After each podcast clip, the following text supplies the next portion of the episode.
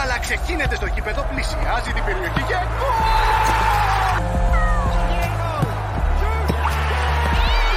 Κατέβασε και εσύ το Beton Alpha App και μην χάσεις ούτε ένα γκολ. Beton Alpha. Ανεβήκαμε κατηγορία.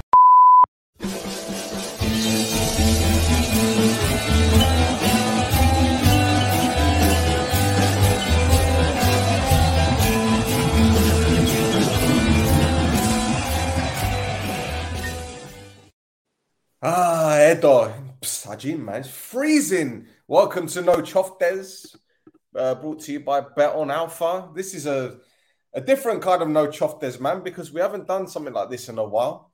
We're going to be talking about the Premier League. We're going to be talking about Cristiano Ronaldo's comments, or the ones that we've heard so far anyway. bit about the World Cup. And we might do a bit of FPL if Rod can be bothered. But welcome, Rod. How you doing, mate? Yeah, I'm good. You? Yeah, I'm all right, man. I'm all right. There's a shadow, like it's not even me. What is where? Where is this coming from? is there like Dracula above it?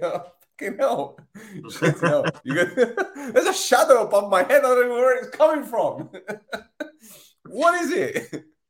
Oh fucking hell! Anyway, how's things? Yeah, yeah, good. Well, um, yeah, it's good till. Yeah, it's just all gone mad on it again. Go over Cristiano. It feels like it. Just constantly talking about Ronaldo. Yeah, yeah. Well, we haven't done it much on this podcast. No, not but, um, no, not not not but just in general. just in general. Yeah, In general, yeah. All right. Well, look, let's get It's pretty annoying. Mr. It's Air on always, the after, it's always after. Sorry, it was- it's pretty annoying. It's always after a good win. Yeah, true, true. Well, he's got to make it about himself, I guess. You know, Mm. get it stuck on. Let's get Steve on. Hello, Mr. Air. Welcome to the show. Hello, fellas. How are you? Yeah, good, mate. Good. Long time no speak. Well, you, mate? done it a long time since I did the pod. So, yeah. You okay? You well? All good. Excellent, excellent. Well, we were just about to start talking about Cristiano Ronaldo, but I thought since um with we, I'm trying to segue a bit of professionalism, the word professionalism. Do you get what I'm saying? And some people are professional and some people aren't. But I've got to got to give a shout out to Roy, who tonight was on Total Green, the Omonia channel. But there's one thing I noticed right at the end of the pod, and you know what the show? I'm I'm sure he's gonna get pissed off with me for doing this, but at the end of every episode, you kind of expect to see some credits. Do you get what I'm saying? People say good night, yada yada yada, and then the credits come up and then it fades to black. Well, I just want to show you guys what happened tonight You don't need to understand Greek. You just need to see what happened. This is this is brilliant. This is brilliant. Μας, καλό σας βράδυ. Wait for it.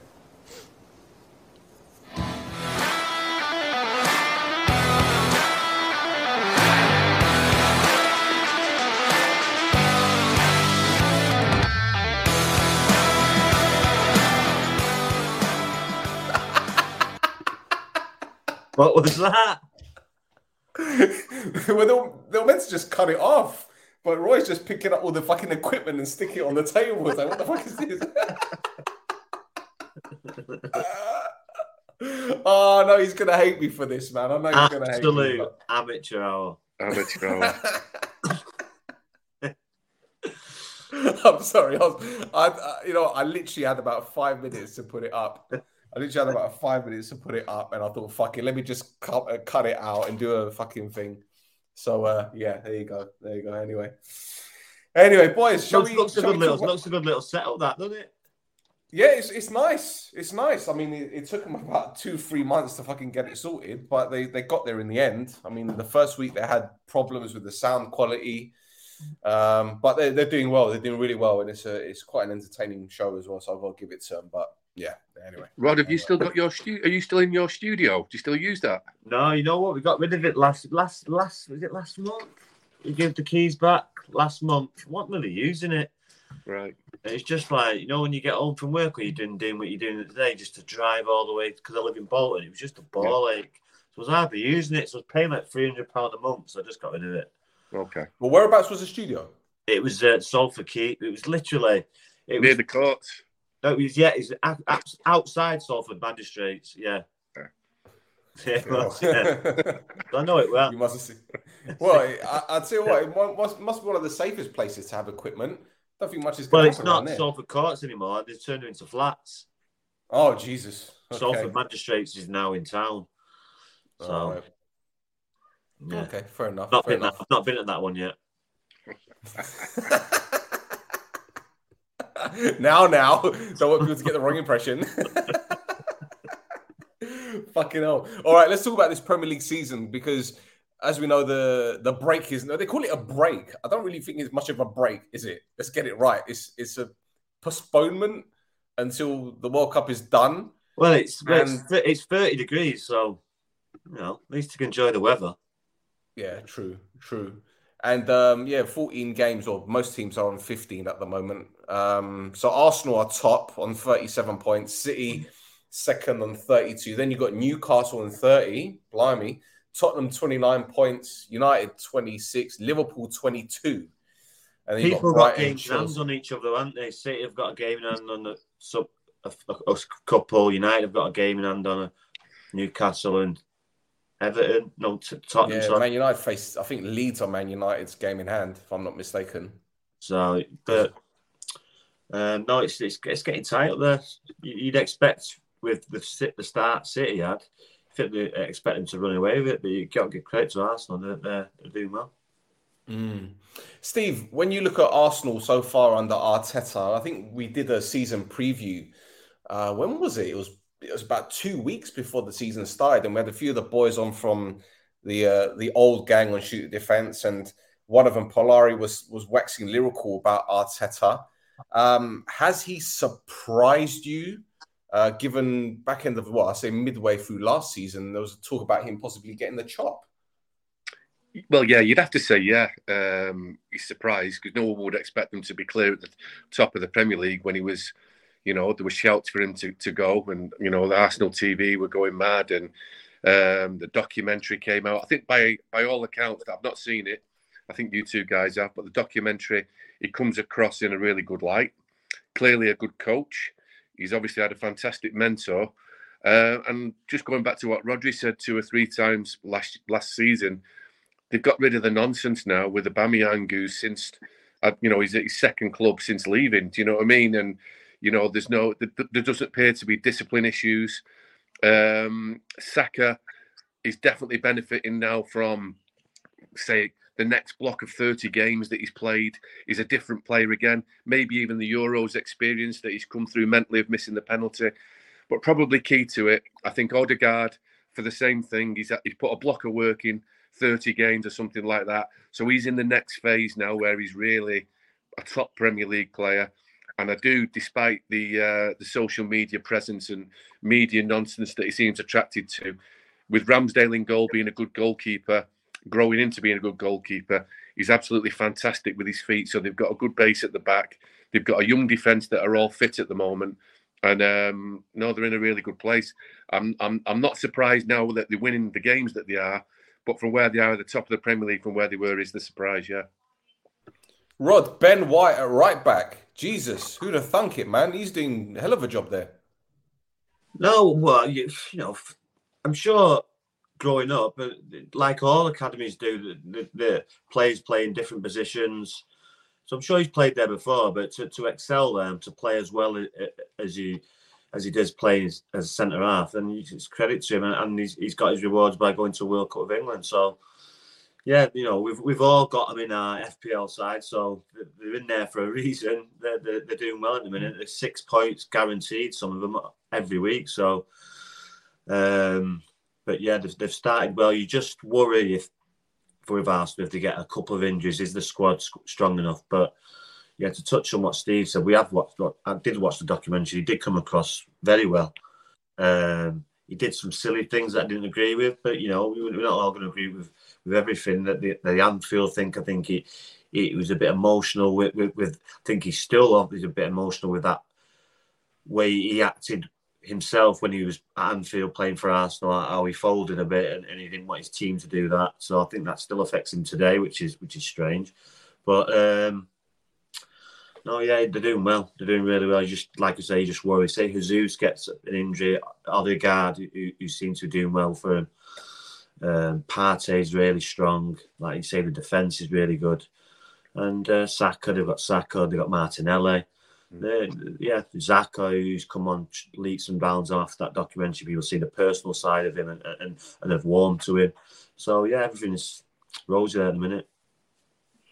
I've heard a really interesting stat that Granit Xhaka has never been sent off for a second yellow. It's always been straight reds. Really? That's unbelievable. When I, when I was told that, I was like, "Nah, you got to be joking." But well, that's just that. Well, that just tells you then that he, he is a disciplined player. He just has a loss of head loss moments where he just mm. loses his head, just red mist. Because if you're in a yellow card, you've never been sent off, and you're in the middle of the park. You know, once you've got a yellow card, you can't be doing anything daft. So he's disciplined mm. not to to get the other one to get sent off. He just gets sent off for stupid things. Yeah, that's right. Sam's made a good point here. Arsenal bought well in the summer, and Saliba, he looks like a new signing. A couple of years on loan, he did well, didn't he? Where was he? Was he on Marseille? was it Saint Etienne? I can't remember where he was at on loan, wherever he was, but he, he uh, did. A, the, the, the most important thing you said there, still, is, is the young. You know, it's good experiences they're having now, and if they stick together as a group, it can only bode well for Arsenal. Steve, what about Martinelli, mate? I was going to ask you about Jesus, but I think it's pretty self-explanatory with him. He's he's come on leaps and bounds. Like Martinelli has really stepped up this season, hasn't he? Yeah, like I said, just honestly, what I've said about Saka and Odegaard, you could say it about most of them. They're not rookies. They're not cutting the teeth. They're at a fantastic age, and it's like they've gone through the first bit of development as first-team players, and that's behind them now. It feels like there's a whole batch of them in the second phase. Um, who are all benefiting from playing for the national teams, playing in the Premier League, you know, 20, 30 times.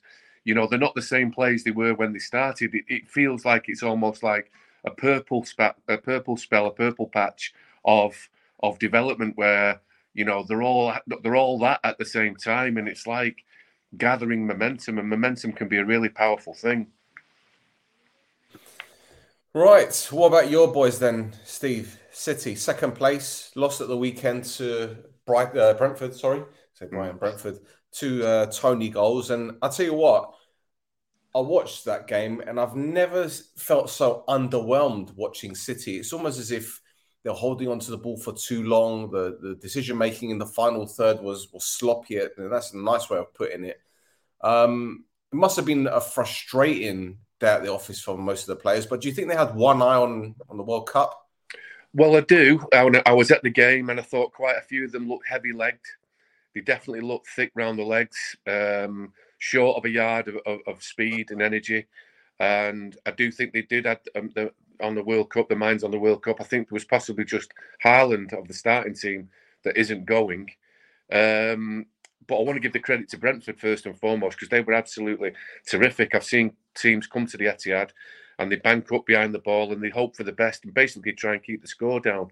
But the plan for Brentford was to get back into a back five as quick as possible and then get three in midfield tight and then get the two strikers back in their own half.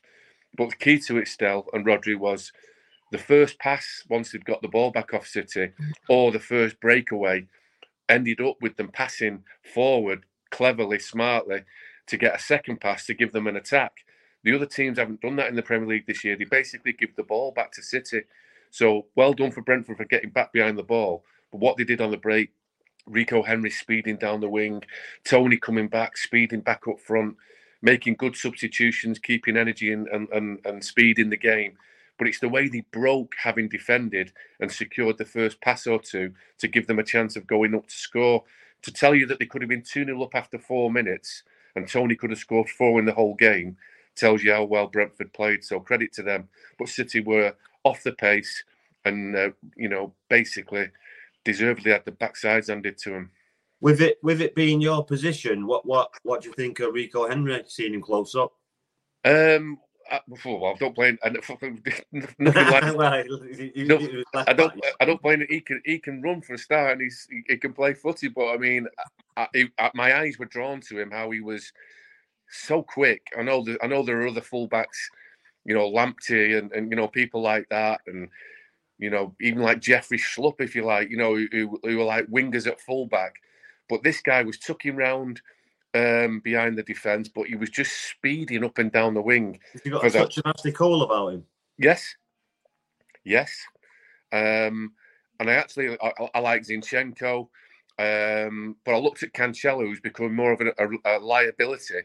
And what I will tell you this is Rod that you know that right foot of his and those those passes that he risks, but he's now getting sent off books and giving big goals away in big games. I did look at Rico Henry and think you could play for City, you. That's what I thought at the game on Saturday. And a special mention for Ben Mee. Obviously, I used to coach him, captain of the U team at City. I've seen him have his teeth knocked out. I've seen him have his eyebrows gashed. And to tell you that he hardly, he played with his suit on. He hardly got a sweat on. He was so experienced and comfortable in the role. And that shows you again how well Brentford played because Ben Mee had one of the best comfortable games I've seen at left centre back I've ever seen at the Etihad. Well, with them, with them playing that position when they get behind the ball, it, it doesn't it doesn't allow City to when the ball re, comes out and recycles, and they just keep coming at you again, don't they? Very true. But what they did do, Rod, again, I, could, I won't do, but I could talk all day about it. What Brentford did, they got back behind the ball centrally. So they stopped City going into the front of the penalty area. There was absolutely no way through. I mean, they had to put bodies on the line and blocks, but they put everybody in the middle of the pitch and made City go wide. And that's why De Bruyne played right wing and Phil Foden actually played the, the finished the game at left back, attacking left back, because the only way to do anything against Brentford was to go round them and cross. And on the day, it didn't happen. Yeah, Brentford absolutely solid, mate. Absolutely solid. And the goal at the end, the winner, fucking, fantastic. The you'd, be buzz, you'd be buzzing if you had him in your fantasy team and all that. Yeah, yeah, okay, okay, okay. He should have had four, lads. He should have had four, Toney. Okay, I, I, I don't get to see him live, but he's the real deal, Toney. He's the real deal. Um, he had a volley from the edge of the box, a snapshot. He had the header.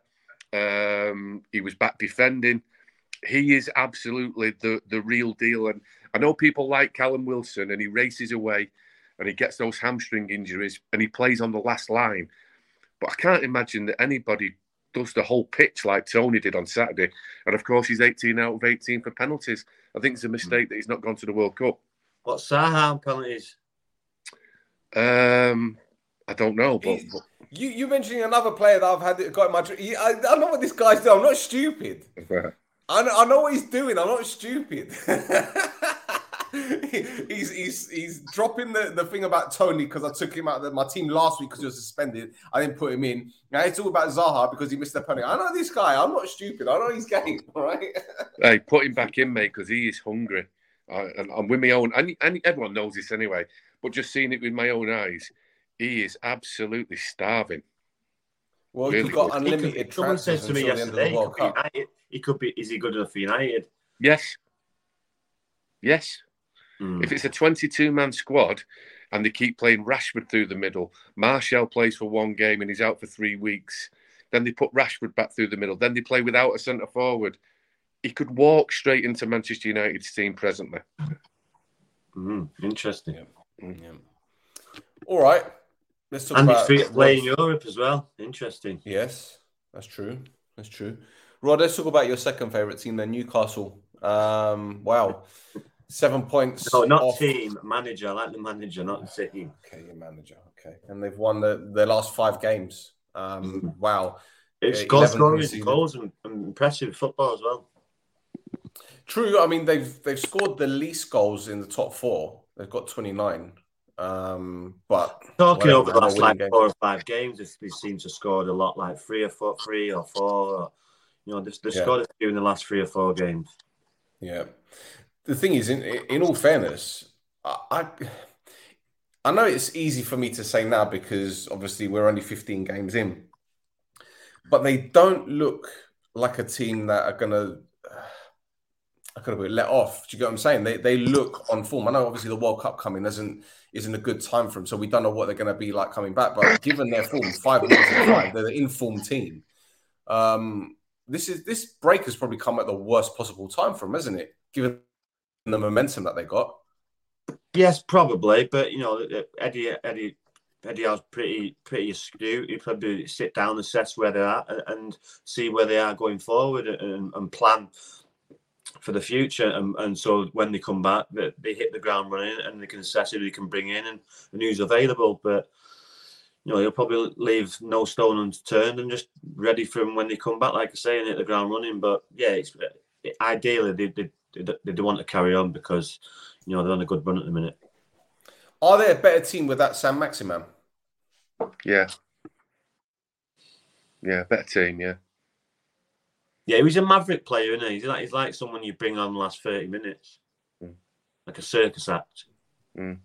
Agree. Yeah, he's a very tricky and pacey player, but, But, there's been a lot of but when, when he's when he's on his, on his on his game, he- you know, you can't stop him. He's unstoppable. So Oh yeah, well, didn't he give Kyle Walker a run for his money? Was it Kyle Walker at the beginning of the season in the free? Yeah, he was- yeah, he was awful. He was positionally awful that day, Walker. But yeah, quite quite right. Give credit to uh, Saint Maximin. and not many people do that. He run him ragged. No. that day. Yeah, ragdolled him. um, but in terms of their their squad overall, obviously Trippier has been a standout player. I think Nick Pope's been a fantastic signing. Uh, Sven Botman looks like the real deal. I know he had a good game against Chelsea, got stuck in quite a bit. Guimaraes and Joelinton, brilliant. Almiron in the form of his life. And as you mentioned earlier, Steve, Callum Wilson. Now they've got Isak to come back from injury. Now, mm. I'm not saying this is going to be a, a, a Spria moment, you know, but he's another player that can really cause defenders trouble. Totally right. Yeah, you're, you're right. Obviously, he- got to a, a fairly good start and a quick start, and then hampered now with injury. But he's just allowed other people to step up. And you know, there's British players like Willock and Dan Burn, and, and we must mention Nick Pope in goal. Again, they're having the time of their lives. They're all in, in peak form, and you know, there are a lot of players in the Premier League who are capable of putting in a performance, but they lack the consistency. But at the right time, Newcastle seem to be all playing well together at the same time. And, you know, again, credit to the manager. I think the signing of of Trippier as well has been a massive signing from his experience, his confidence, and, and his quality as well on the ball. You know, it's um, and no no surprise that it made him skipper as well. But since he's come in, he's just been a stalwart, and, and you know, eight and nine every week, and obviously it must help with with his experience as well, where he's been, who he's played for, England player. He always plays well with a left footer in front of him. I mean, really stretching some memories here. It wasn't that long ago, but like at Burnley, the format for Burnley when he went there was was him and Ross Wallace. Uh, Kieran was the right footer, and Ross Ross Wallace basically playing like Almiron. And um, obviously, you're seeing the form of Kieran, but also the form of Almiron now. I think that's the right way to do it. I think Almiron was in and out of the team, in and out of form, but Trippy was playing.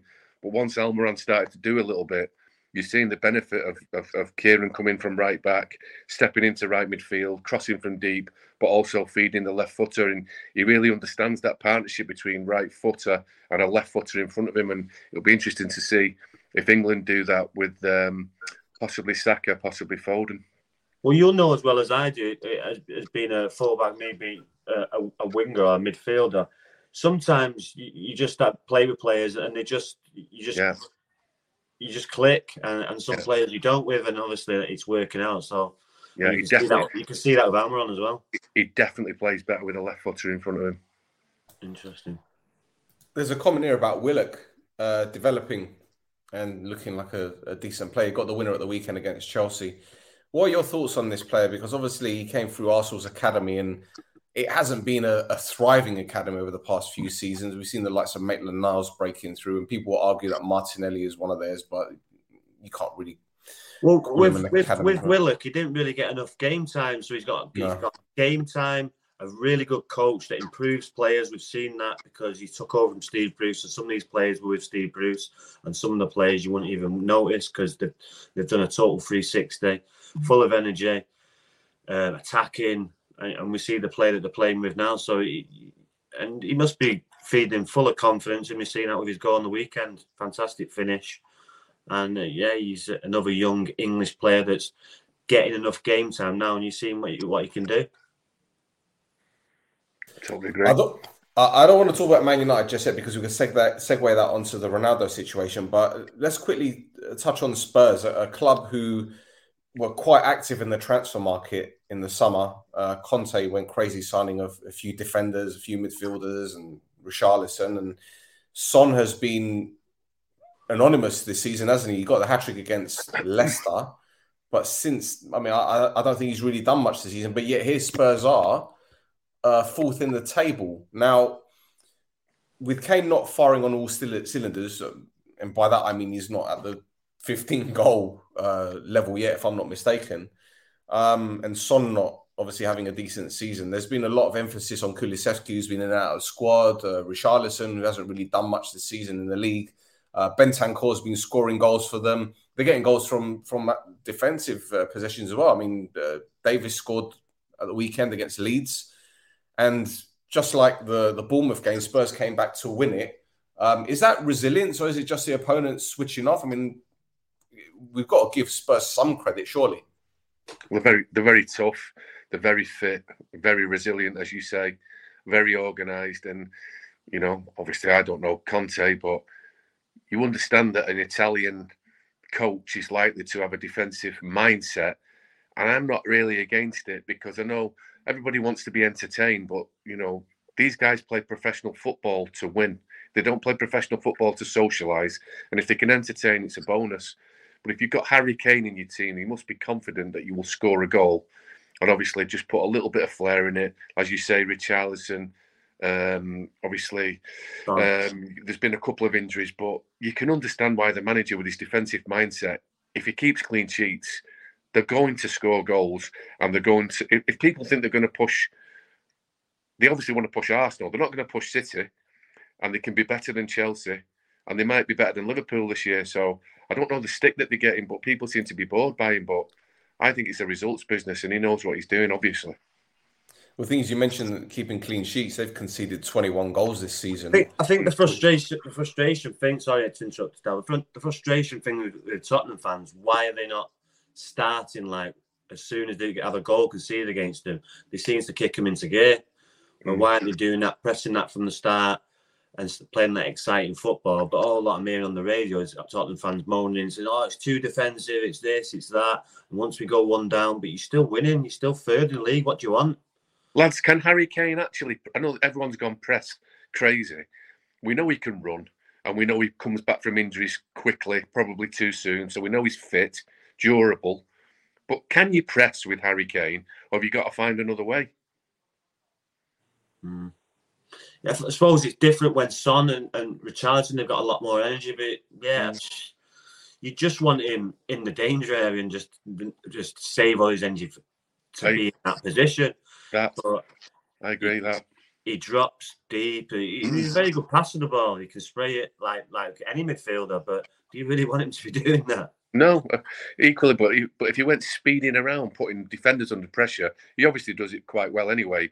But if he went sprinting around, you're not going to get 90 minutes or in many goals out of him. So I think actually their style of play is built around their talisman, and that's it. That's Kane. Mm.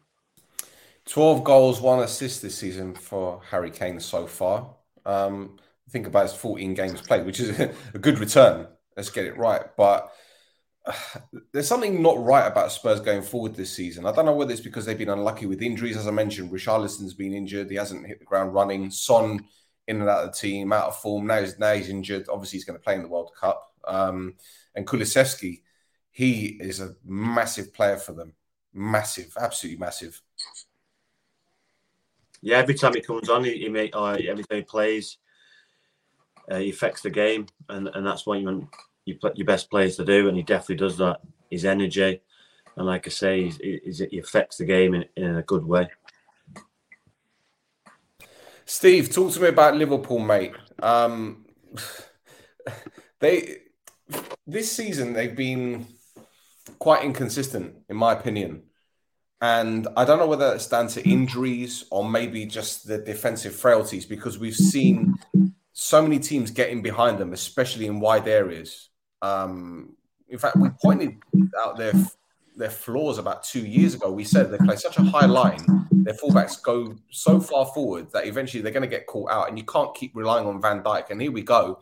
A lot of the goals that they've conceded have stemmed from wide areas, but I can I can talk about Sadio Mane being missing all season, but you know Jota's been injured. Darwin Nunez has struggled to to find some form. I know he's got five goals this season. Salah's only got six. Harvey Barnes in and out of the team. Thiago in and out of the team. And obviously, there's been a lot of uh, shuffling at the back. Tsimikas has been playing. Robertson was suspended at one point. Uh, Konate injured. Matip has been injured. Where, where do you begin with this team, honestly? Um, well, you've, you've covered you've covered it really well. Um, well, I don't know where to start though. That's the thing. you start from the back, and you start at the front. well, we know we know that Van Dijk is still possibly the best centre half in the world, but we know he's not the same player since the injury, and he plays on the left of the defence. Uh, it's not always it's, it's not awkward, but it's not always stepping out with the ball, you know, to the correct function. Robertson's creaking a little bit now with injuries. I'll come to Alexander Arnold in a minute my opinion of him. Alisson is an absolute stick on. He's obviously the best goalie in the Premier League or the second best, both from Brazil. And you've still got Salah, who's doing it in bundles now rather than more regularly. He's doing it in little spells, but you know, you know he's going to do it. But if you think about it, the midfield is never the same. It's actually never the same pick, but it also never looks the same two weeks running. Um, the front line is never the same, clearly missing Mane. And I believe that last big injury for Alexander Arnold, which cost him a place in a tournament at the Euros. I think from that moment he's recovered from the injury, but he just simply doesn't sprint. He doesn't sprint forward and he doesn't sprint back. And he just, tr- and I don't believe he can't defend. I believe he can. But it's that right foot of his. It's only second to De Bruyne. And he tries to get himself in that corner box position where he can cross into the box. And like I say, he's not that much far behind De Bruyne at how good his delivery is. But unfortunately, at the top level, you have to sprint. Now, I think he's fit. I think he runs around. There's no problem about that. But I'm pretty sure when he started his career and everyone thought he was great, he was sprinting forward and sprinting back. Now, because of the tears, the muscle injuries, and that, I don't think he sprints. So the likelihood is he's going to leave gaps and he's never going to fill them. I saw that he made his debut back in 2016 um, but he became a regular the following season. So he's been playing week in, week out since 2017. That's five years now. And I know he had long COVID, and as you mentioned, he had that injury, but you're seeing more and more Liverpool players getting burnt out. Now, yeah. I can ask, is it down to the manager? Is it down to the, the training methods? Is it the amount of games? It's probably a combination of everything. But it, it, doesn't look like the squad has the depth that it really should to be mounting a title challenge. No, I totally agree with you. They've all they're all creaking. Um, well, not all. Largely they are, but they've put hell of a shift in over the you know to over the seasons to get some recognition, to get the trophies, to get the Champions League, to get the Premier League. But physically, not necessarily through not necessarily football, but physically, some are past the peak. Well, if you think about it, it's been a big drop off. It, it, really has been for a club that you know was very close to winning the title last season, if I'm not mistaken. Yeah. You know, for, for them to, you know, you, look, we could point to Mane leaving being a factor, but sure, that can't be the only reason. It can't be. It can't be that. Surely they weren't that reliant on him, I, I, unless they were. I don't know. What do you think, Rod? Um, I just think, yeah, that there's it's a it's a number of things. Um, aging squad players not playing to the maximum, massive miss of Mane. Um, and people don't realise it until a player leaves that how, how big of impact he has on the team. Uh, or like we used to talk about then, the partnership you gain that he had with Salah. Um, it's just not as easy to, to bring someone in and they can just recapture that. Um, so um, but you know, they still when when they do play though, they, they obviously they beat City, who's the best team in the, in the league. Yes, it was a good game, so they beat them twice this year in the space of three months. So that's no mean feat, and um, it's just the, the, the Forest game, uh, which was the other one. There was another one as well that you just think. Well, they lost to they lost to United. They lost to Leeds at home. Leeds, yeah, Leeds. That was the one, wasn't it? Leeds at home. But um, yeah, it's. Um, I'm, I'm sure they'll, they'll, turn it around, but no, it's not going to be easy. They've got, like I said, they've got an aging squad as well, aging team. Henderson's not getting younger. Um, Milner, um, Van Dijk, I'm hearing is is is not going to be there much longer. So, so yeah. Is is there a saving grace for him in the sense that Jota's going to miss the World Cup? So by the time the league resumes in December, he'll be fit and ready. You got Salah that's going to have a long break, and obviously he's them. And, and Firmino's not in the Brazilian squad, so he, he's going to have a bit of a rest. Is that something that they can, you know? Firmino, Firmino's not had a bad bad season. To be to be fair, if you look at his stats, he's, he's up there with, with assists, and, and he scored a, a, a few goals lately. They just need to get the partnership right. That Nunez, Darwin Nunez seems to seems to be getting better. That's going to take time. It's just it's just a process. It's just a process, and it, obviously it's taken longer than than they would like. They set such a standard with uh, with, with City that they've dropped below that standard. People going, "What's going on?" But they're still as good as United. They're still as good as Chelsea. They're still as good as Tottenham. It's just that level of City that they've dropped, which is a very, very high level. We're talking 100 points a season. And no, not many teams have done that.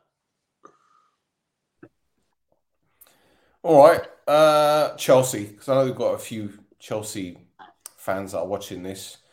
Ah, blimey. New owner, new head coach. But it seems to be the same ship with Chelsea. And again, another club that two years ago were European champions with many of these players. Doesn't help. Again, a massive, massive drop off. Now, again, is this uh, a, a, playing staff issue? Because we saw Christensen leave, we saw Rudiger leave. Um, but there's some could players be, could like be a coaching issue. Ah, here we go again. Shot number three, yeah? Graham Potter.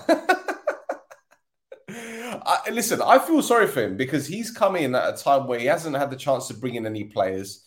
A lot of these players are crap. We're laughing at it's true. Come on, this is not Burnley. This is Chelsea. They've got a, a, a very nah, they've got, an, they've Chelsea, got a good man. squad. They've got a squad that's just won the Champions League a year or two years ago. So that half are still there. Come on. I don't know, man. You know, why are you playing Ryan, Ryan Sterling right wing back? What is going on with that? What is that Well, about? what was his options? Reece James is injured. Come on, come on. You Reece don't James put, is injured. You don't put like someone like that at right wing back. He's a goal scorer. Look at he's, he's, he scores goals. Get put him in the right areas, he'll score goals. He'll put defenders on, on the back foot. He's not going to do anything over there.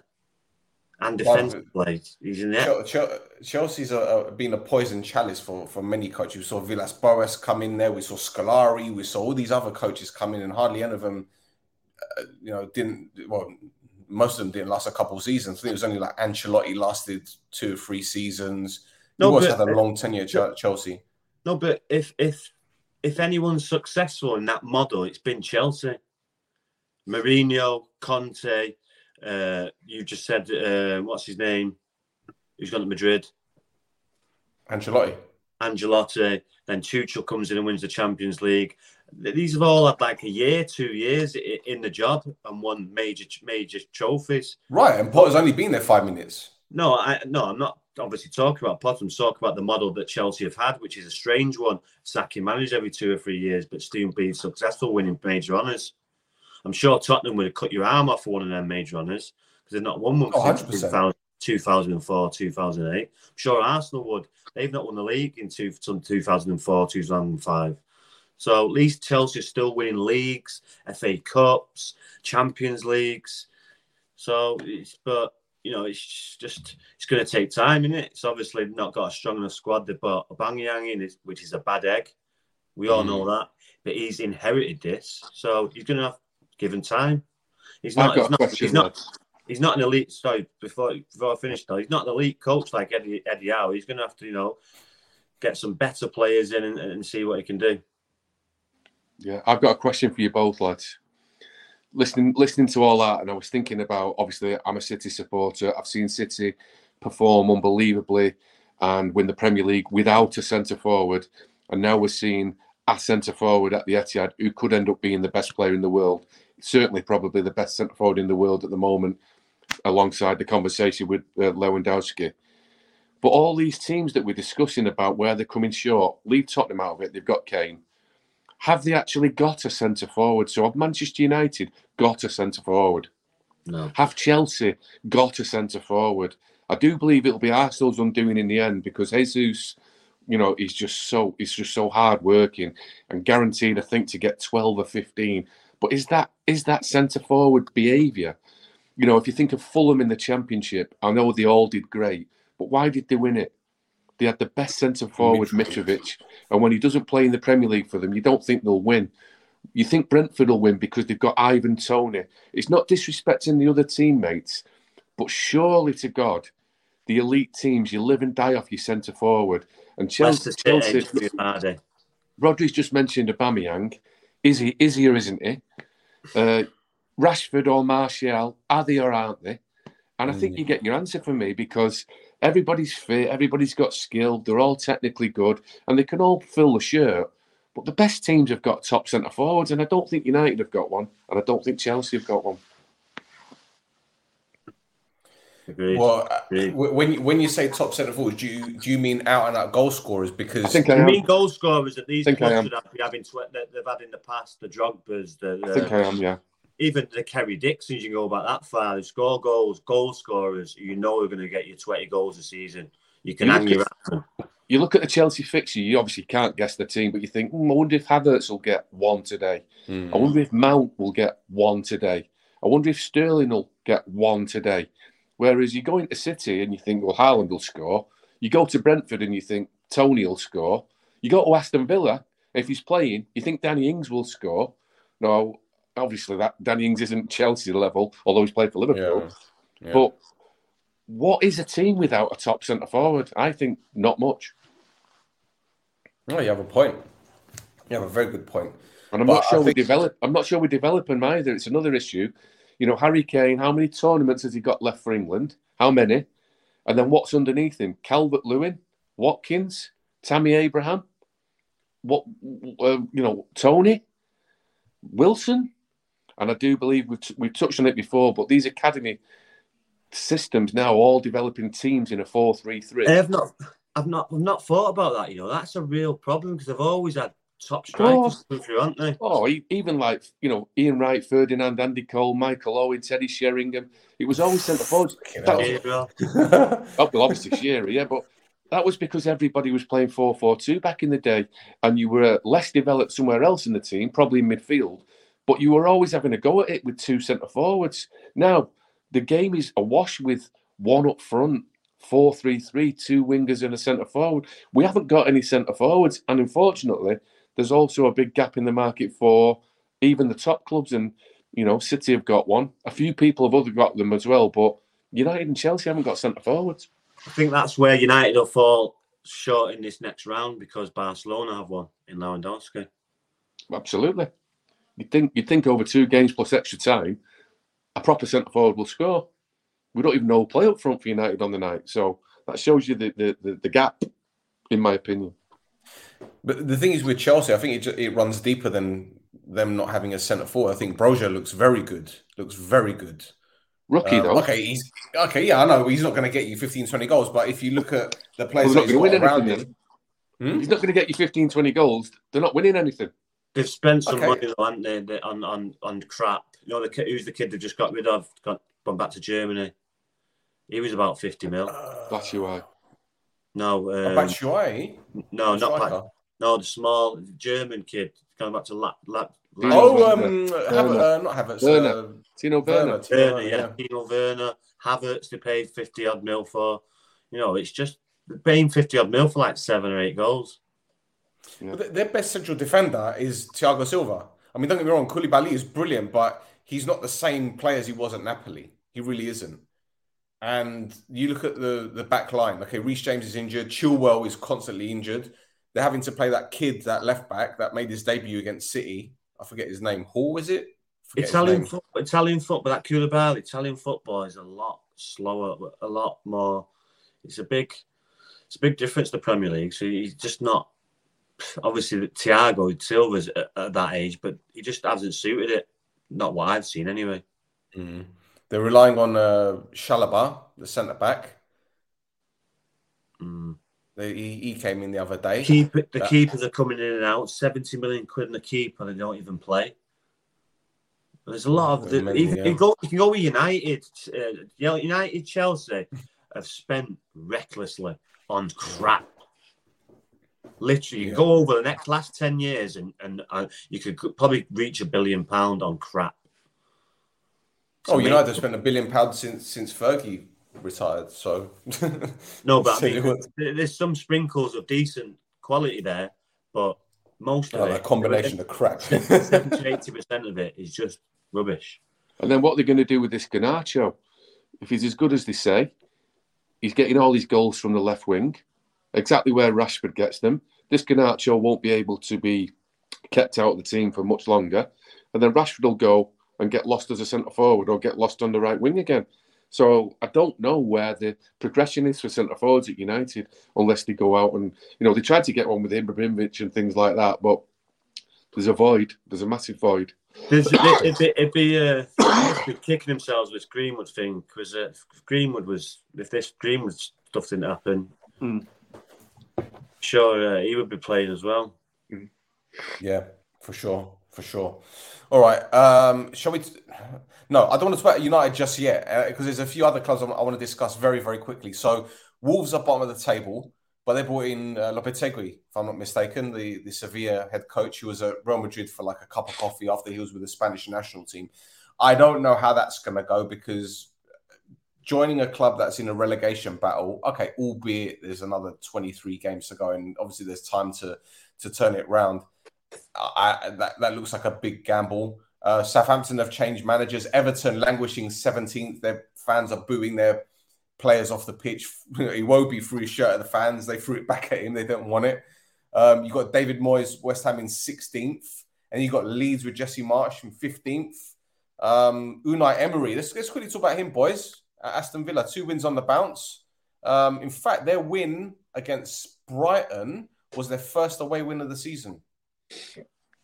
He replaced someone, didn't he? Someone who was supposed to be the next. Liverpool. Yeah, it's, it's I, I've I've got a problem with this, me though. I've got a real problem with it because I don't understand it. With, with, with these players, how they just switch like and just they obviously something they obviously something didn't connect with Steven Gerrard with these players because it's like a totally different team. Hmm. Do you think he had a little bit of an ego? Well, you, you'd think you would have sniffed that a bit in Rangers, wouldn't you? You didn't have a sniff of that up there, so or, or did we? I don't know, but um, I just think that he was probably shoved in a deep end too soon. In hindsight, he should have stayed in Rangers a couple more years, got a bit more experience. Uh, but some of them players are letting down. But then you see Van that Van Doozy or whatever his name is, he's playing now, and he hasn't didn't really play under Steven Gerrard, he's played really well. So some of the players that have played that have not played under Steven Gerrard, who've come in, have looked really, really good. So, what, do you think it was losing Michael Beale from the coaching staff that, or Michael, was it? Michael Beale, the, the Mings thing is obviously. A That's what I was about to say. Was that is that the one throwing him under the bus? Possibly. You only need one bad egg in the change room. Stell, Stell, Stez will tell you that. Just one bad egg and it'll just poison everyone else in everyone's ear all the time. Negativity. So it, it could be. It could be. Because why would you do that? And then you give it to someone like McGinn, who seems like a quiet mouse who just gets on with his business. He's Uh, out the team. now. le- leads by example anyway, by his work rate. So why would you give him captain? Doesn't seem to be like a vocal character. So that was a strange one. Uh, and, and Emery's took it off him straight away and give it to the keeper. So that tells you everything you need to know about that. So yeah, it's a strange one. Steve Emery wasn't a, a, big surprise, was it? Given that he was already linked to coming back to to England, but Aston Villa. They talk about sleeping giants. I mean, I don't know how high he can get them in the table, but he's got them playing well and grinding out wins. So Well, I didn't. I- I didn't like the, the fanfare that he gave at the start. But you do have to have a bit of ambition and a bit of confidence in yourself. But to say that Aston Villa can be a top four club and winning big trophies, um, I don't fall for that. I don't believe that will ever happen. But obviously, you can't argue with the with the start that he's made. He's obviously got presence. He's obviously got experience, uh, and we'll see if they can maintain it. The thing is that that's the normal procedure for many head coaches, isn't it? When they get a job, it's like, oh, this is a big club. They haven't won a trophy in a long time, and this and that. And you know, Villa will always talk about winning the European Cup in the early '80s, and they'll talk about winning various trophies. And in fact, the, the last time they won something was under who? Was it Martin O'Neill? Was it even before that? Ron Atkinson. I can't even remember. 1992 was it? The Carling Was it Cup. Brian Little No, I was Yeah. I was actually there. I was. Was it against United? That was Big Ron. was it Big Ron? You sure? Um, yeah, yeah, because United were on course for a domestic treble that season. no, 92. was it less- anything. Ninety-two. Yeah, 92. Didn't Villa yeah. beat United in the League Cup final yeah, in yeah. ninety-four? It, it was when Leeds won the league that year, wasn't it? Uh, okay, hang about. Let's have a look. Aston Villa. before. Okay, The years mixed up. where are they? Club honors. Club honors. Last time they won the FA Cup was in 1957. They Yeah, won got, the They league. got, they got beat off Chelsea. Remember Di Matteo's goal after like 15 Yeah. seconds? That was against Villa, wasn't it? They won the League Cup in 1996. That was the last time they won something. 96. Yeah, so for a sleeping giant, not very good, is it? How long is the giant asleep before it's dead? No, but you Um, can say that about Forest, couldn't you, as well? You know, Yeah, true. But you know, he's he's come to the club, and obviously he's got his own philosophy. And you know what? I think he's got a score to settle with the Premier League, given his his one year, one or two years at Arsenal, which didn't really go Yeah, to plan. yeah. So he's Mm. he's obviously got something to prove. But he did really well at Villarreal, so we can't can't shit him for that. Um, what's the betting when we- he comes against Arsenal? He beats them. oof. League, league, league, your mate, your mate Lee Gunn will be happy. He's Uh, I, I don't know. I don't know who you're talking about. I don't know who you're talking about. Jesus. Right, Rod, Man United, um, new head coach.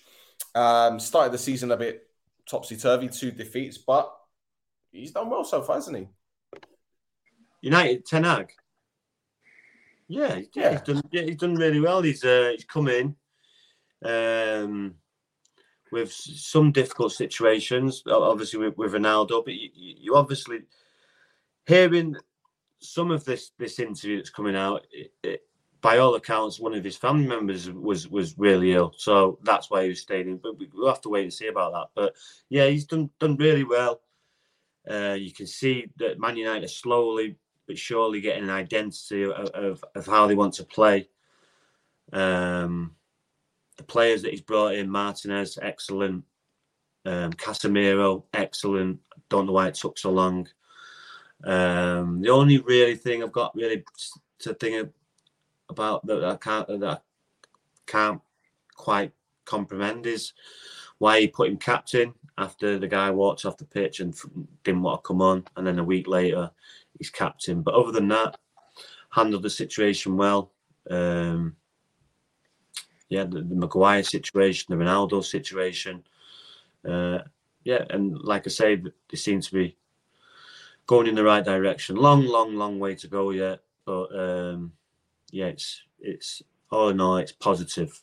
Even though we're fifth, we'd like to be to be stronger. It was a, it was a it was a rough start with them two four nillers or them two poor defeats against Brentford and Brighton, but since then it- it's been really good. Yes, you're going to have your you had blip, which we've had. You know, the City one, which wasn't good. The Villa wasn't wasn't good, but you know, they bounced back and got two two wins since then. So go into the World Cup upbeat, and um, yeah, we'll see where we are when we come back.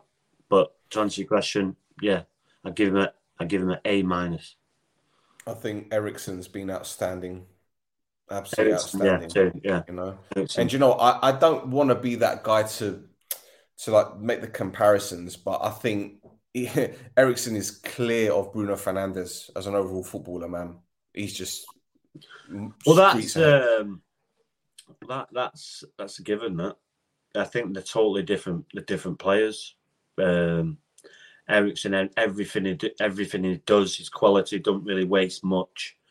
Where Fernando is constantly wasting stuff. He takes a lot more risks, and um, I'd say Eriksen is more like a precise, um, efficient, uh, very good technically left foot, right foot assists. Now he scored a goal. His energy can play six, eight, ten, whatever number you want to play. Um, so yeah, really good player, and for free, he's just an absolute brain. Well, when I was in Danny Murphy on the Talk Sport, is Eriksen's not a United player. I'm like, you pissed? he scores goals. He keeps the ball. He's a footballer. He plays the United. He, he, oh, I just I don't I don't I don't understand it. No, they're not going to play. They won't be able to play together. Bruno Fernandes. That's why in the radio, Danny, not coaching. Steve, I want to talk about Fred very quickly because this is a player who he's been criticised for so long, and under this head coach, he looks like a completely different player. What what has Ten Hag done different to like Mourinho or Solskjaer, or what, what, what do you think he's done different to to change his player? He's in the Brazilian squad for nationals for the World Cup now. Yeah, limit his running power that he has, his willingness to run, discipline it, and tell him where to run. It looks like to me, basically, from the halfway line to the 18 yard box of the other team, and maybe sit on a deep, deep midfielder and press, and then get back and do it again constantly as opposed to running all over the field where the ball finds you and you keep embarrassing yourself by shooting, chipping it over the bar and passing it into the row three of the of the of the side. So I think he's limited what he has to do with his limited ability and said be very, very good at one or two things rather than not very good at loads of things. Okay, so there's there's two more players before we talk about Ronaldo. First of all, Jadon Sancho. Wow. Who? Um, yeah, right. now, I thought this coach, sorry, this player would thrive under this coach. Um, I've seen obviously highlights of Sancho at Dortmund, and it's almost as if he's one of these wingers that invites defenders and invites them to commit themselves but he doesn't do that for United. And it's like, okay, Antony's come in, Rashford has come to form on the left hand side. Obviously, Garnacho, as you mentioned. Is there a future for Jadon Sancho at United? Um, well, I'd have to say that when when you go to Dortmund, it, it, yes, it's a big club. When you come to a club like Manchester United, it's a totally different animal. And I see a scared footballer that's not willing to take risks, not to be brave, always wants to play the easy pass, go backwards, sideways, instead of taking and, and taking risks. That's what you do as a United footballer. And I've yet to see that with Jadon Sancho. It's just nice, pretty, doesn't seem to, to overexert himself, and just just not good enough for a 70, 80 million pound player. And if he carries on like this, he won't be here much longer because it's just very, very, very poor. You can see he's got it in him, but you have to. Well, this it's got to be psychological. It's got to be psychological. Yeah, you have to be braver, especially when you're playing for Manchester United. You have to be able to take risks, one on one, commit, and attack. And he doesn't do that, and not often enough for me. Okay, and a player number two who you probably completely forgot about, a certain right back that was bought from Crystal Palace, Aaron Wan-Bissaka. Now, Dalot has been fantastic. I mean, I, I never used to be a fan of Dalot's, but I think he's come on leaps and bounds again, and a, a coach that has trusted him. But yesterday, with Dalot suspended, Ten Hag decided to go with Malacia at right back and completely shun Wan-Bissaka. He's he's done, isn't he? That's that's it for him. He's done. But the thing is, this coach hasn't even given him a chance. So no, clearly, he's obviously seen what he's seen in training. Yeah. Um, it looks like he's playing football with flippers on. Told you this before. He's um, yeah, someone whoever pays. No, it's just yeah, it's he's he's a he's a he's a good footballer, but he's not a Manchester United footballer, and he's he's clearly clearly out of his depth and um, needs to go back somewhere and, and, regain his form that he did at Crystal Palace because he is a good footballer. But like I say, it's some players come to different clubs and it just it just doesn't fit and it's just not worked out. It's not worked out at all. His his his, his defensive play is is is okay. He's good. His one on one is excellent, but his distribution is just shocking for a professional footballer. Shocking. How many games has he actually played under um? Under I haven't seen him coach? at all season. I haven't seen him once. I don't even know because it just seems that the moment Ten Hag walked through the door, he um he made his he made his choice. No, but like you said, you've got to give Dalot credit because I am. We, we all didn't see this coming out. How well he's played. He's been brilliant. Another player that that's yeah. that's, that's shone under Ten Hag that we didn't see coming. But yeah, like last night on Sunday night, you'd expect the the traditional right back to play right back, especially a fifty million pound right back. Rodri, do you think? Um, do you think? I mean, possibly overthinking. Do you think it was tactical also because they were playing against Willian, who's never going to run down the left wing because he's not got the legs? He's only ever going to come in on his right foot and just invite the left-footed defender to go and play right back, so he steps onto that uh, uh onto that encounter. I mean, it's I know people do it on the other side. I know Neville mentioned it in commentary, but are they really worried about Willian stepping inside, you think? Because he's never going to get to the corner flag. So why play Wan-Bissaka? Because he just slides wingers off the pitch. So play the left footer and you can maybe come out with the ball and counter attack up the field. I wonder if Ten Hag has been that technical in doing so, or did he just want to put Wan-Bissaka in the freezer? That's that's the only reason I can think he's done it because but if you are Wan-Bissaka as a fullback uh, and you and you're someone's put in front of you as a, an opposition fullback, you're not going to be happy with that. You, no. you, that, that must spell everything you need to know. Because mm. even if it,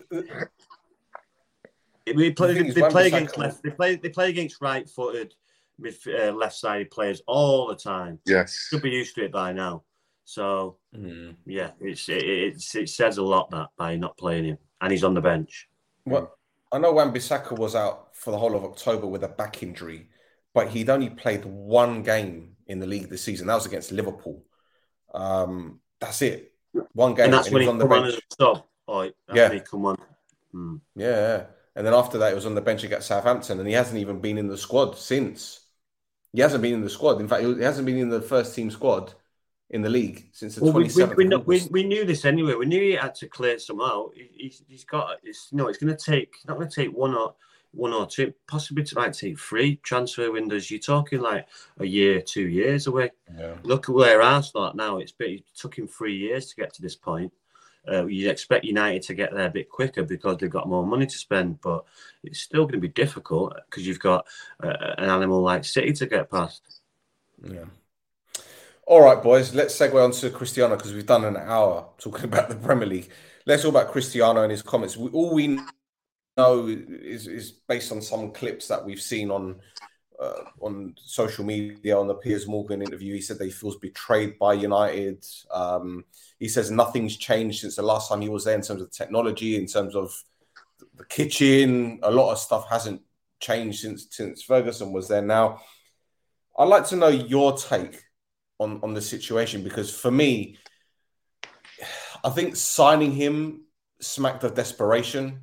I, from the moment it happened, I was like, "This is just I, I don't know the the main thought process behind this. Did they honestly believe that this guy will come in and be the same Cristiano as he was in 2009 or even up until 2018?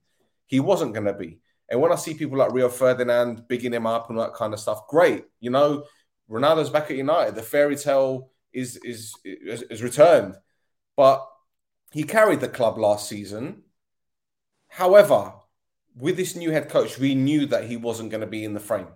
We knew it wasn't going to happen. He's not the kind of player that that Ten Hag rates. So, boys, your your thought on or your thoughts, shall I say, on what he said or what we know has been said so far, anyway. Go on, Rod. Um, I don't agree with it with uh, when when when he first come. I remember when he first come, everyone, and I do mean everyone, United fan was buzzing absolutely buzzing. Um, started off really well, top goal scorer. Um, obviously, the Ralph Rangnick was confusing to everyone. Um, but you know, Wayne Rooney's come out and said so. Wayne Rooney's done the, the, the, almost the exact same thing, but there was there's a difference. Wayne Rooney kept it in house. He's gone out and spoke to a, a reporter Piers who this obviously got a friendship, Piers Morgan, and it's just the timing of, of it is, annoying to me. It's just, but we know it's all about Ronaldo. I disagree the way way he's been he's been treated. I think he has been mugged off a little bit. We don't know the circumstances of, of him of him staying in Portugal. He obviously wanted to leave, which I don't agree with. He scored. He got a two year contract. If you want to leave, you can leave. On all accounts, he could have left, but no one come in for him. So that's not United's fault. So then he's got to knuckle down, and some of the stuff he's done, I can understand it because when you come into the end of your career and you you you're being treated like a like like a mug, basically, and and some of the players that are playing, you know, you know that they're not fit to to fix your shoelaces, but you know they're, they're a bit younger, they've got a bit more energy, and and that's what the managers decide to go with. So you've got to respect that and and, and respect it and, and and support your teammates. And and he's just not that done that enough. You know, the young kids just won the, the, the, game late on for United, and two hours later, no one's talking about him. We talk about Ronaldo in this daft, stupid interview. And it was the same against Tottenham. We, we great win against Tottenham. Score late on. We talk about Ronaldo walk off the pitch. It just seems to be a recurring theme. We all know about the the the, the um, the, the ground, the training ground, you know, all the other stuff. You know, it's nothing new. It's nothing that no, we didn't no, no, about. that's that's nothing new. People have been screaming about that for years. So he should, he should if he had his ears wide open and not lived in Ronaldo world, he would have known that. So, but you know, the, the drop in, you know, if you go back to where when Ole had him, he's obviously Ole's got the sack. Michael Carrick took over. Uh, I think they played Villarreal, they won 2 0. Then they played Chelsea away and they drew 1 all. And Cristiano Ronaldo didn't play, he was on the bench. I can't remember a big fuss about that being being put out there. But then he played the next game against Arsenal when they won 3 2 and scored two goals. But I don't remember him kicking a fuss then. The Ralph Rangnick thing, you can see why he's kicking a fuss with that because the guy, no one knew who he was. No one. He said he doesn't even coach. No, not even a coach. it was just bizarre. It would never happen at, at Real Madrid, at an AC Milan, or an elite club at Barcelona or PSG. It was just so we know the the the, the people upstairs are, are stupid and don't know what they're doing.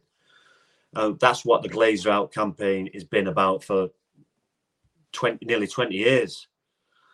So it's just the way he's gone about it. It's wrong, just totally wrong by going out of house and, and dealing with it. It's just petulant. And for someone experienced like that, he's obviously wanting a move and he'll, he'll probably get it now after this. Steve, City fans are saying we dodged the bullet here. which one? Which one with Maguire? Oh, hold on. Oh, yeah, I, I heard it. I heard it at the time that the owners of City wanted it, shirt sales and what have you, and Pep Guardiola uh, presented to them about the running stats uh, that had, you know, failed miserably in the last two seasons, um, and I think they were even going to sanction Bernardo Silva for Barcelona, and Cristiano Ronaldo be the replacement. But I think Pep Guardiola did a presentation to the owners of City uh, of the merits of the two players, and I think the idea, I'm guessing Obviously, I don't have the ear to the ground that much, but I think the idea was to take Man United as far down the path as possible with interest that they would sign Ronaldo with actually having no intention of doing so. And United thought they'd got a coup, whether it be Alex Ferguson, Patrice Evra, Rio Ferdinand. They thought they'd turn City over, but so they did with Harry Maguire and Alexis Sanchez. City have t- took them down the path at least three times. My initial reaction when I saw the the footage, I thought, do you know what? This is a power play. This is a power play. This is a, a, footballer who is in the back end of his career, and his stock has uh, obviously dropped because he's not been playing. But this could be his team saying, right, let's see what we can do from a, a media aspect. Let's see how much fuss we can kick off, how, how much interest there's going to be in this and we could say to whoever is interested, here you go. Regardless of whether he's not playing or not, he's still a fucking draw. He's still a pull. He's still box office.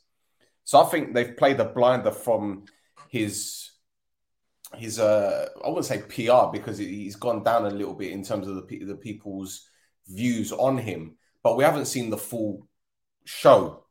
So I'm sure there's a lot that's going to be said that's going to come out, and a lot of people might actually change their mind about him because we know the issues that he's had off the field with his his child passing away. Well, this That is what I'm going to say, still. If, if someone, if he says to me that, that uh, he was there because one of the the other daughter was seriously ill, what are you going to say to that when, when a child's just died like a month ago, and within a week he's back playing? What do you say yeah, because that? he played against Arsenal, didn't he? Was yeah, it like so, what, Arsenal? what do yeah. you say that I was staying in Portugal because my daughter was seriously ill? That's what I, I'm hearing the, the, up from what you're listening to Piers Morgan, who's talked to Talk Sport today. So when your child's ill and, and literally a month before one's died, you're gonna do you're gonna stay there and you're gonna do what, what you need to do. But it's just the, the clarity. Why didn't you come out and just say that? It's just mm. the, the the unknown. So everyone speculates, and because it's Ronaldo, it's front page news, it's headlines. It should be everyone right buzzing now. We're talking World Cup. Here we go, but we're not. We're talking about Ronaldo. Rod, Uh, do you know what confuses me most about this situation though is this interview. I don't think it was given like two or three days ago. I'm pretty sure it must have been at least a couple of weeks ago. You know, it might have been even No. after City. Well, well, no. This, by the sounds of it, he was not. He was not told. He was. To, he was told that he wasn't starting against Aston Villa on the, on the Thursday, Right in the and then Cup, on, yeah. on that night, on the day, he rang in saying he was ill, and they've not seen him since. So in between that time and now, he's done the interview. Right. Okay. So he's done the interview. Now, again, I don't know how it works at Man United, but I'd have thought that Piers Morgan would have had to get permission from surely the club to to get that interview. No, I, I mean, no, I, I obviously don't. not, because the club didn't know nothing about it because they've just put out a statement like about two or three hours straight after. I'm sure they'd put a statement out straight away. But this is it. When, when you when you got because look, I've I've tried to you know when I've when I've had to try try get interviews not gonna, he's not going to players. alert. He's not going to alert the uh, Manchester United still. They're not going to alert what they're doing. You don't need to tell them what they're doing. No, well, yeah, but what I'm this is what I mean. He's gone. He's gone rogue. He's just going to do. Just done it. Hmm. This is the Right. problem.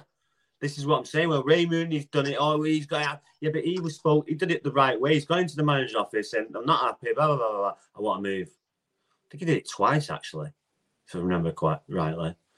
So, but you know, you- Wayne Rooney always get a pass. He was the ultimate team player, ultimate team player, and it's just uh, and these people can they not have opinions? They've, they've all got opinions. I know they're all some of them are stuck up uh, Ronaldo's ass, but not everyone is. You know, Rooney speaks his mind. Paul Scholes speaks his mind. You know, Gary Neville speaks his mind. But you know, sometimes they're just they're, they're some of them are just club men. They're just Yeah. absolute kiss ass club men. Where I don't think Rooney is that. He's, he just speaks his mind. Where the, the others are politicians. Yeah, absolutely. No, I agree with that. I agree with that. The, the one thing I will say though is I'm pretty sure there's going to be a lot to come out on that interview that we're obviously not privy to now. And I still think there's going to be a few things where people are going to start and say, right, I can, I can, understand where he's coming from. He's, he's made to be the villain because obviously giving Piers Morgan a fucking interview ain't the best look. Do you get what I'm saying? You know, it's not as if he's gone on Jonathan Ross to do that, and he, he's gone to someone known for being a, a total prick. You know? let's not, let's right. He's not going to do it on MUTV, is he? No, no, no, no, no, no. But you know, he, he could he could have done a lot better than than. He's done it with his mate. This is his new Yeah. hobbo. It's his new this mucker. This is Imagine it. having So- a mucker like that. A literally, a literally a fucking scumbag like Piers Morgan as your mate. What a clown! Absolute scumbag who hacks people's phones. Rat. So, so what do you, what what is there anything that Ronaldo can say? Oh, sorry, is there anything that he could have said in that interview that obviously we haven't seen it yet? But do you think there's anything that could come out that will make people change their opinion on him or change their mind about? No, no, because it's still the way he's gone about it. Mm. If you, uh, I suppose, yeah, it's just, it, no, I just think United United supporters will always back the manager, always, Mhm. especially a new one that's coming in that seems to be changing things around.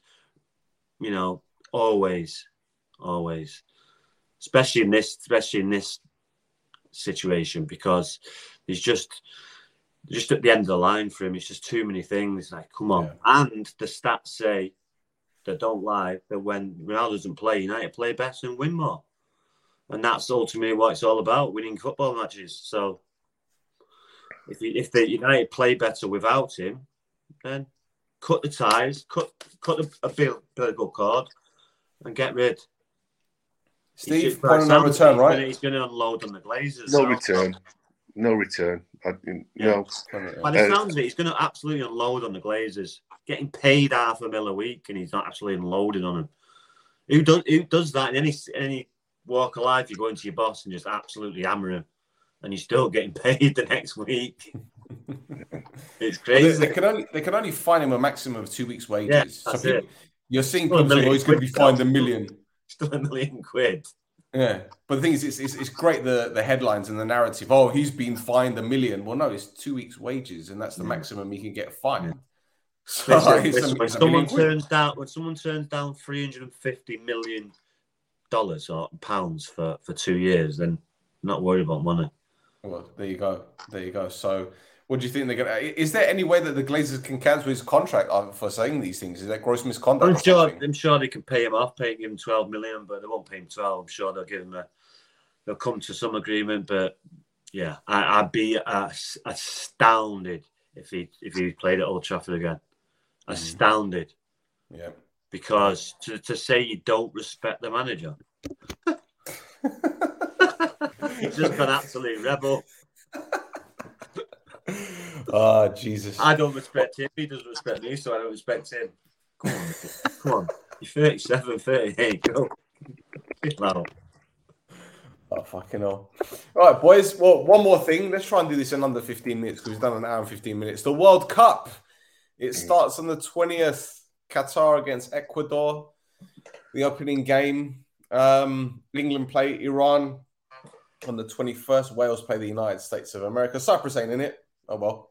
Oh, I I don't think we're too sad about that, in all fairness. But but Greece in it. Greece in it. No, no, they're not. They're, they're worse than Cyprus, believe it or not. the coefficients are worse. But um, very hard to believe.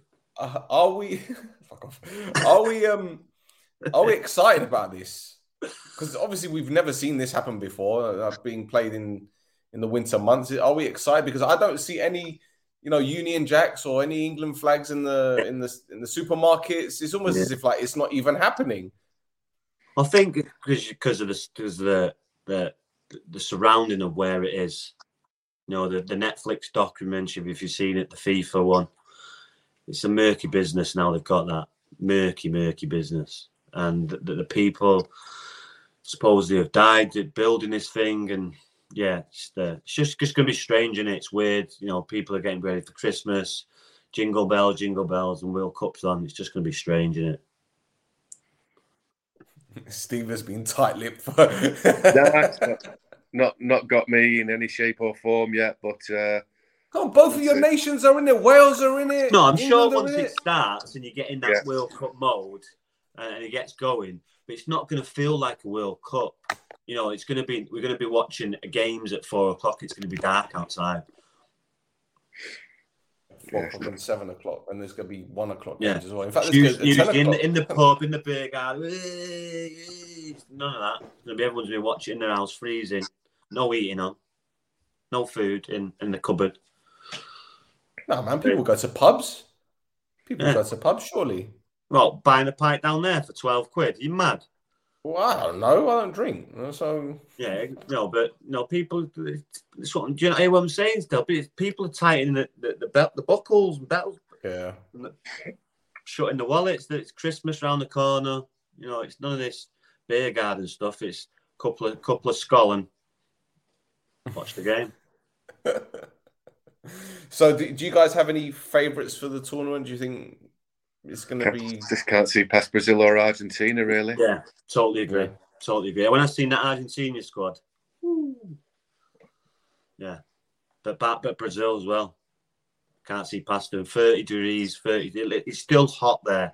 The, ge- the Yeah. report was there today, and he was going. It's still it's thirty-two degrees now, and it was eleven o'clock in the morning. Like, well, and then England play when four o'clock, midday. I know. what I mean, uh, let's have a look about England. four o'clock they play. One o'clock is their first game Yeah, against Iran on the twenty first. Yeah, that's right. Yeah, sorry. Yeah, you're right. You're right. The time difference. Yeah. So it's gonna be, it's gonna be, it's gonna be sticky, humid. But don't Um, these stadiums have aircon in them or something? come on, have you ever been, have you ever been in a hotel room and slept the night with the aircon on? You wake up like Yeah, I- weird yeah. running about in an aircon stadium. Well, you'd have thought they'd have thought you through. No, but it's going to be it's good. It's, it's different. It's weird. You've never done that before. No one's experienced. You don't know the after effects that it's going to affect on, on you. You just don't.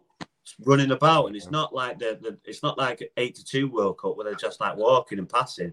They're going to be proper sprinting about. You know what I mean? Still, everyone's got the socks Yeah. down. Hey, hey, Yeah. about. It's none of that business. It's be, you know, press, press, press, know. press. It just it's just so underwhelming, man. I was talking to to Rob, a friend of mine. He's in the United States. He's from Paraguay, believe it or not. But we're talking about it. He was like, it's so underwhelming. Like no one gives a shit. Like literally, no one gives a shit. because they know how it's got how it's how they've got it. It's it's the Russia and Qatar. It was got by brown envelopes, big fat ones, Yeah, it and it shouldn't have happened. Shouldn't have happened. It, it, it should have been in US of A and England or somewhere appropriate that can that can hold it and don't torture and chop people up in rooms because you're a porter and you don't like what you said. Saudi Arabia. Same ethics. Uh, same ethics. All right, you can walk down they walk down the, the street with with your mate, holding hands, and not going to chop your hand off. Something like that. Place like that would be nice to go to. No, think it's that bad. let's man. say I'm not going. Let's let's just let's just kind of like I'm definitely not going to Qatar. Not to Qatar. It's, no, but it's just crazy. It's crazy. Yes, the, the play and the players are, are, are sticking a mic in, in your face. Oh, what do you think about this? The football players, they're they're Yeah. just there to play the foot. It's nothing to do with us. We're just you know World Cup's there. We don't want to be here, but you know what do you want us to do? Not come to World Cup. So they're in a sticky position. Well, when Uh, was when was it announced? Oh, When, when was it announced? Do you remember what year was it that it was announced that it was going to be in, in thing? Was it 2015 when they announced it? 2015 it was, yeah. Right. So you watched the seven- FIFA thing on Netflix? I've, I've watched most of it. Yeah. I Like, haven't. Yeah. yeah, at the end or the last one you see it all, but yeah, the um, murky business and definitely got it. They've had seven years, right? And if these players, no disrespect you, but if these players or if these football associations weren't happy about where the tournament was being played, why didn't they just say we're not doing it? Yeah, well, that's what. Mm, yeah, well, If they're not happy about it, why do they say that? Are they making a lot of money out of it? Are they? Are Of course they are. yeah, of course, yeah. Mm. It's all it's all about money. If, Well, but this if is what I'm saying, Have you seen the size of Qatar? Qatar is the size of Yorkshire. Yeah. It's the size of Yorkshire. It's just, it's just like, yeah. It's uh, if, they, if they didn't have them, if they didn't have billions, billions, and trillions of dollars, it wouldn't be happening there. Is it me or is there feedback? Can you hear something? Yeah, I can hear. Hang about. What have we got here? Oh, Steve's gone. No, that's it. It's It in phone. He's had enough. Well, mate, look, I, all I'm saying is that it, it goes back to the whole moral dilemma, doesn't it? You know, you got all these people that are so up in arms about this competition being held in, in Qatar and these footballers, and they don't they don't want it there, but they're going. If you feel so strongly about it, don't go. Mm. Like, don't go. No. No, no. You know, My my cousins, my me, let's go over there. Let's go over there. I'm like, you mad? I'm going over there. I've been, asked, bad, I've, been asked, I've been asked to go over there to coach 15, 20 grand a month. It ain't that bad. Honestly, it ain't that bad. I know, I know, I know, but it's just, yeah, it's not for me. Nah, Dubai is brilliant, man. I mean, I've been there quite a few times and I like it. But the thing is, to be honest, I just go and do nothing. I've got a mate that lives out there. So I go visit him. He's got a gym out there. So I go visit him. He's with uh, Tate. He works with Tate. All right, yeah, yeah, yeah. Seen the guy, seen him picture. So, um, so yeah, like, but I got I go see him. Got a few other mates out there, but it's just a chill, man. Like it's not. Yeah. I don't. I don't go out. I don't Yeah, rave it up. got- nothing. just got Costa Costa del Sol. Actually, I don't- actually, I haven't been there for years. I go to Portugal, to Vilamoura. That's my place now. I love it there. Yeah. Vilamoura, yeah. Okay. Yeah. That's that's somewhere I'd like to go. I mean, I, I was Yeah. in Tenerife a few weeks ago, and that was nice. Really nice, Yeah. actually. Now this Vilamoura, it's lo- it's lovely. That they've got a nice little uh, marina there. It's beautiful, Hmm. beautiful. It is. Okay. I love it. Okay. Brilliant. All right. Well, I don't know where Steve is. I think that's it for him tonight. I think maybe his battery ran out or whatever. Yeah, that's it. Um, thank you for jumping on, my friend, and uh, Yeah, great talking no to you. And I'm sure we'll do something during the World Cup. Yeah, Uh, and, and speak to Roy. Have a word with him. Amateur hour. Oh yeah, yeah, yeah. Do you know? I wanted to speak to Steve quickly about Brandon Barker because he, he played well for him on the other night, but he- Yeah, he's not here. He's gone. He's yeah. Gone. it's one one game. It's not. You know. You, No, but it's sign of progress, man. It's sign of progress. I, I thought that with this new manager, he wasn't going to get a, a chance because obviously he was Lennon signing, but Yeah. he's he's given him a few games. He's done he's done well, especially the other day. So New managers come in, clean slate. Someone kicks. Some. Oh, I find- like the look of him, and then you're off running, have a good game, and then that's what that's football, mate. It could happen. yeah, exactly, exactly. But hey. Anyway, that's it for another episode. Um, it's been a while since we did something like this, so I'm sure we'll be back in a few days. Or well, let's let's fucking do a World Cup one. Fuck it. I don't know how many shows we're going to do during the World Cup, but I'm sure more people will be tuning in. Not We'll, do, we'll put. We'll have them when we'll have them when Wales smash England to death. Yes, do it. Fuck it. All right, boys and girls, thank you, Battle Alpha, for sponsoring us. Until next time. I was going to say Bamishi Lakamo, but I'm only haven't been playing. So, yeah, have a good night, boys and girls. And we'll be, we'll be back Wednesday with an interview with. I shouldn't have said his name because it was a bit surprise. So, yeah. Bye, everyone.